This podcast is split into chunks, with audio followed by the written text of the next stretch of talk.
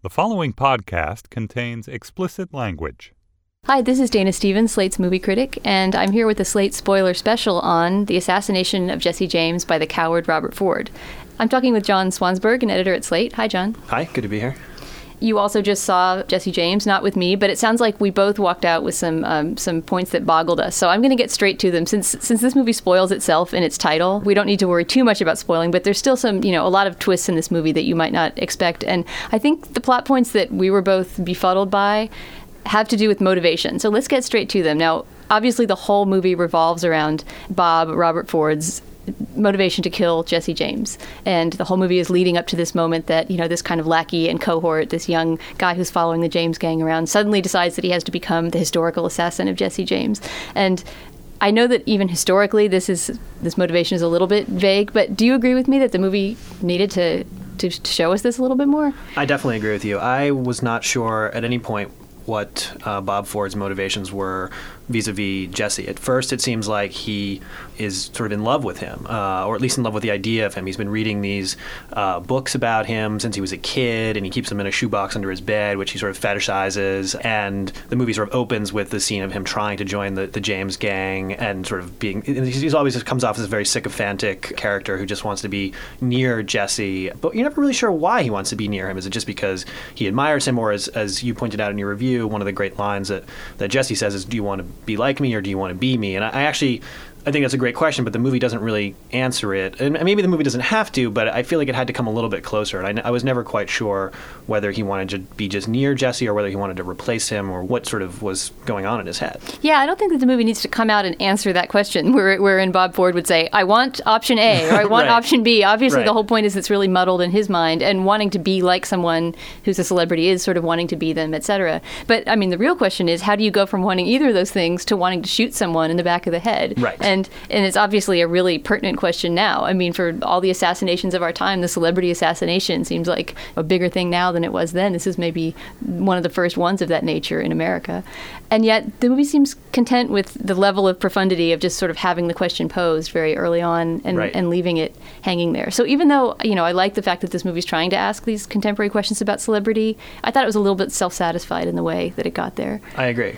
Now, the other motivation, then this is more of a plot point that if you haven't seen the movie, it really would spoil a key scene for you, is why does Bob kill Wood Height, Jesse's cousin, who's played by Jeremy Renner, who's in this great sort of very bland, neutral guy role? Right. He's one of the great supporting cast members, and I felt like all the supporting cast members in this movie were pretty fantastic. The whole gang is really we might disagree a little bit on this. I actually thought that the supporting cast sort of outshone Brad Pitt. I was not that taken with Brad Pitt's performance, but I thought Casey Affleck and all of the sort of small bit players in the gang were pretty terrific. Yeah, I have to agree. I mean, Brad Pitt was sort of so perfect for that role just by his very being and his kind of the moment in history that he occupies. Sure, his celebrity was perfect for the role.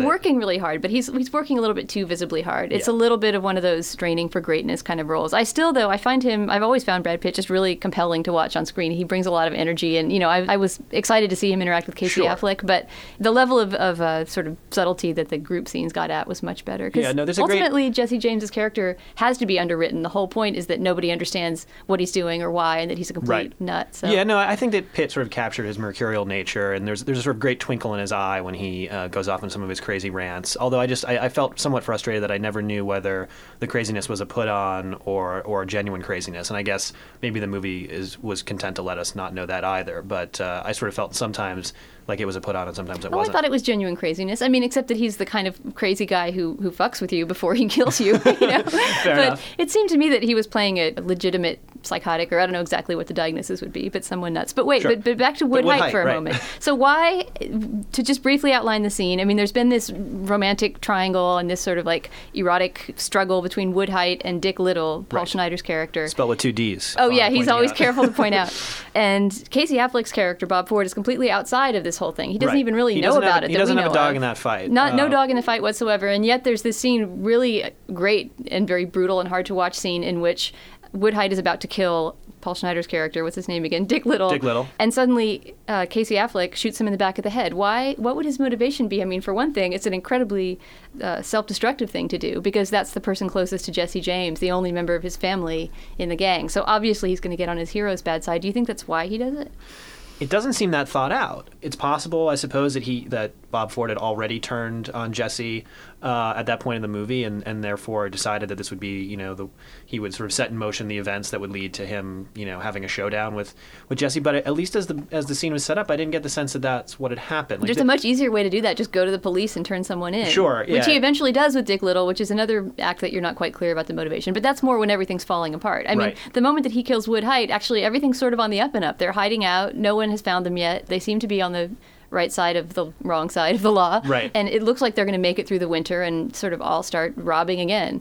So I don't know quite why he does such a horribly ruinous act at that moment. No, it doesn't really make any sense. The movie doesn't really make an attempt to explain it. And I was left scratching my head about it, too. There hadn't been any sort of backstory between those two characters. I mean, all of the band of thieves are pretty cruel to Bob Ford, as you mentioned, but as you mentioned, you know, Dick Little has actually even been crueler in the scenes that we've seen.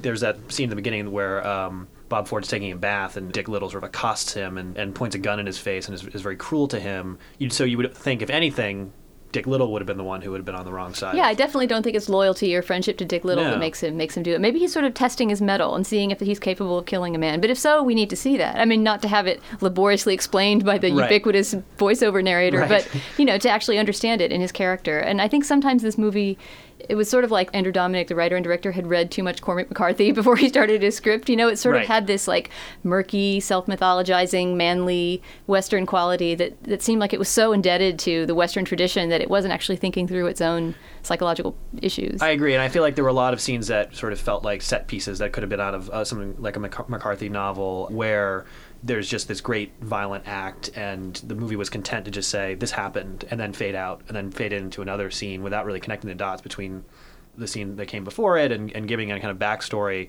that would explain why the characters are doing what they're doing. I mean, another thing that I found frustrating is that in the beginning of the movie, a lot of the plot is revolving around this guy, Jim Cummins, who's mentioned by a bunch of different characters, and at one point Jesse's looking for him, and I couldn't remember if Cummins was one of the guys who was in the train robbery at the beginning or not, but I think he's just a red herring. Like, we never see him. I don't think we ever see him, no. Because I was trying to keep the guy's name straight at the beginning. There's so many of them, and you're right, that's somebody who just drops out of the story entirely. Yeah, he's sort of this character who's a real kind of plot driver, at least in the first third, but you're never really sure who he is or whether you've met him. And I think that's an adaptation problem from the book. I mean, it felt like he really loved the book. Dominik really loved the Ron Hansen novel and was trying to be really faithful to it. But at times, that just made the movie really ponderous and leaden. And like you and I said, it's hard to wish that a three-hour movie be even longer. And I don't wish it were longer, believe me.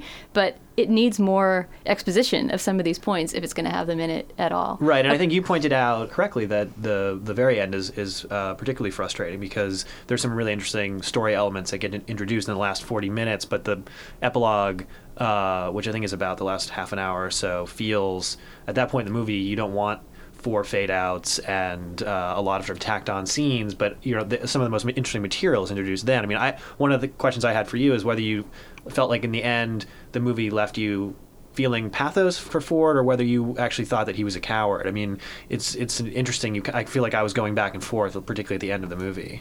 You know, the word coward in the title is really interesting because I don't know who's saying it, right? I mean, it sounds like the title to a ballad of the time. It's obviously trying to reference sort of the language of popular literature about Jesse James at the time. But someone has to be saying it, right? Right. And I don't come out of the movie feeling that Casey Affleck's character is either brave or cowardly. He's just I don't know how you describe him. He's just sort of like us all, you know. He's sort of weak and pathetic and needy of recognition and unsure of why he does the stupid things that he does. Right, and I think that's definitely the case. But it seems like the coward, versus the courage, the cowardly brave dichotomy implied by the title is something that the movie's trying to comment on rather than take a side on.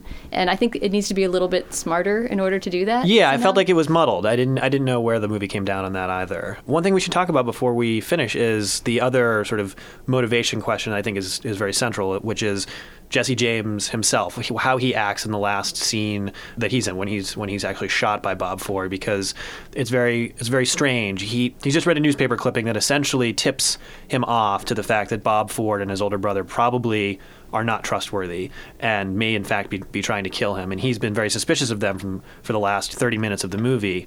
But then very strangely, Jesse James takes off his gun belt in a sort of very ceremonious fashion and puts it on a sort of daybed, and then makes a very kind of elaborate scene of sort of putting his back to Bob Ford and essentially setting the shot up so that he can be murdered. And it almost seemed suicidal in a way. It almost seemed like he knew Bob Ford was going to kill him and he kind of let it happen. Or maybe he was goading Bob Ford into doing it and didn't think he had the, you know, the gumption to do it. But it did seem like this guy who's been set up is completely suspicious of all of his collaborators and has killed, you know, untold numbers of people he's worked with in the past because they looked at him the wrong way, all of a sudden opens himself up for this murder. And I just didn't know why he did that. Well, that's something it's sort of hard to attribute to the movie because it is an actual historical mystery why Jesse James turned his back at that moment. And the movie, as you pointed out, seems to imply that it might be a suicidal gesture. I don't know that there's really any historical evidence for that because we don't have, you know, a recorded conversation that Jesse James once had on a frozen river with Charlie Ford about where was the have you ever considered suicide. But I mean, it seems clear at the very least in the movie that it's kind of a sacrifice, and that's one of those moments where maybe you can't blame the movie for the fact that Jesse James actually did do this enigmatic gesture right before he died, and he actually goes to dust this picture frame, which he actually did. Oh, that picture needs dusting. I mean, what could be a more obvious way to turn your back to someone? And he climbs up on a chair and basically turns himself into a target for execution. So obviously we can't blame the movie for the fact that he actually did that, but something about the fact that we still don't know enough about Jesse James after 3 hours of the movie to have any theory about why he would have done it is, I think, it maybe is a fault of the movie. And it's one of those Cormac McCarthy ritual moments that I'm talking about. I mean, it's very mythic, you know, that he suddenly drops his gun belt and offers himself like a lamb to the sacrifice, but it's a psychologically realistic movie, and within that context, it doesn't really make any sense. Right, and the other detail is that he's just given Bob Ford this gun, as a gift, so he's sort of murdered with his own weapon as well, which I feel like... I don't know whether that part's true or not. I mean, I think that the book really, really strove to be true, you know, in the physical details like that to what happened. So I guess that is true. And it all just does sort of seem as if maybe Jesse James just realized, I'm going to have to die at the hands of someone, and I'd rather have it be this way than, you know, at the hands of the law or getting caught. You know, who knows? Right. But I had nary an interpretation after 3 hours in the movie, and that felt, a little maddening. I agree. One other thing that frustrated me about the movie is that it woefully misused Mary Louise Parker, who I'm extremely fond of from her turn in Weeds, and I think she has maybe one line in the movie. I mean, and you mentioned this in your review, that the female characters basically have no part in this movie, and I guess they're conjuring a certain kind of old-fashioned Western where that's the case, but like, why even bother casting Parker in this movie if you're not going to let her open her mouth? It's just strange. I mean, it's certainly true, you know, historically in the West that women were in subservient social roles, but that doesn't mean they never said anything or had any personalities. I mean, Deadwood on TV and on HBO is a good example of a show where the women were sort of historically accurate in that they were playing prostitutes and housewives and things that women actually were on the Western frontier, but they did stuff and said stuff, and they were great characters. Right. All right. Well, after all of this trashing of the movie, do you have anything good to say about it? I mean, I have to say that I did enjoy most of the 3 hours that I spent in the movie, as maddening as it was. I actually totally agree. I thought it was a very pleasant movie-going experience. I thought, as I said, all of the minor characters were fantastic. Particularly, the music's great. The music is great. The character of Dick Little is very funny. There's some great comic relief in the movie. It's beautifully shot, and despite the episodic nature, the pacing is about right most of the time. I think towards the end, I felt like in that last 40 minutes during what seemed like the epilogue, it was dragging a bit, but all the performances were strong, and I'm a sucker for a Western, so I had a good time. I just was frustrated by these plot holes, but in a way, I mean, they're fun to tackle. Like the person I went to the movie with, and I chatted for 45 minutes after the movie, sort of asking some of these same questions. And you know, sometimes it is fun to leave a movie and sort of scratch your head over those things. But I feel like the movie each time was maybe it owed us like a half step more of explanation or setup to give us a little bit more to go on. But it was still fun. Do you think, Variety gave this movie a total rave and absolutely fell for the kind of mythos that we were just slightly rolling our eyes at? Right. Do you think that this is going to go over big? Do a lot of people want to see a 3-hour Brad Pitt Western? I don't think so. Really? You think it's going to flop after? I don't think it'll flop, but I don't know. I don't think, I felt like it was reaching for that mythos, as I think you did. But who knows? I mean, maybe other people will go in for it. It felt like it was trying a little bit too hard to me. But all right. Well, thanks for coming in to discuss it with me. And my pleasure. I hope our discussion was not as grueling to sit through as the movie itself. And thank you for joining us on this Slate Spoiler Special. For Slate.com, I'm Dana Stevens.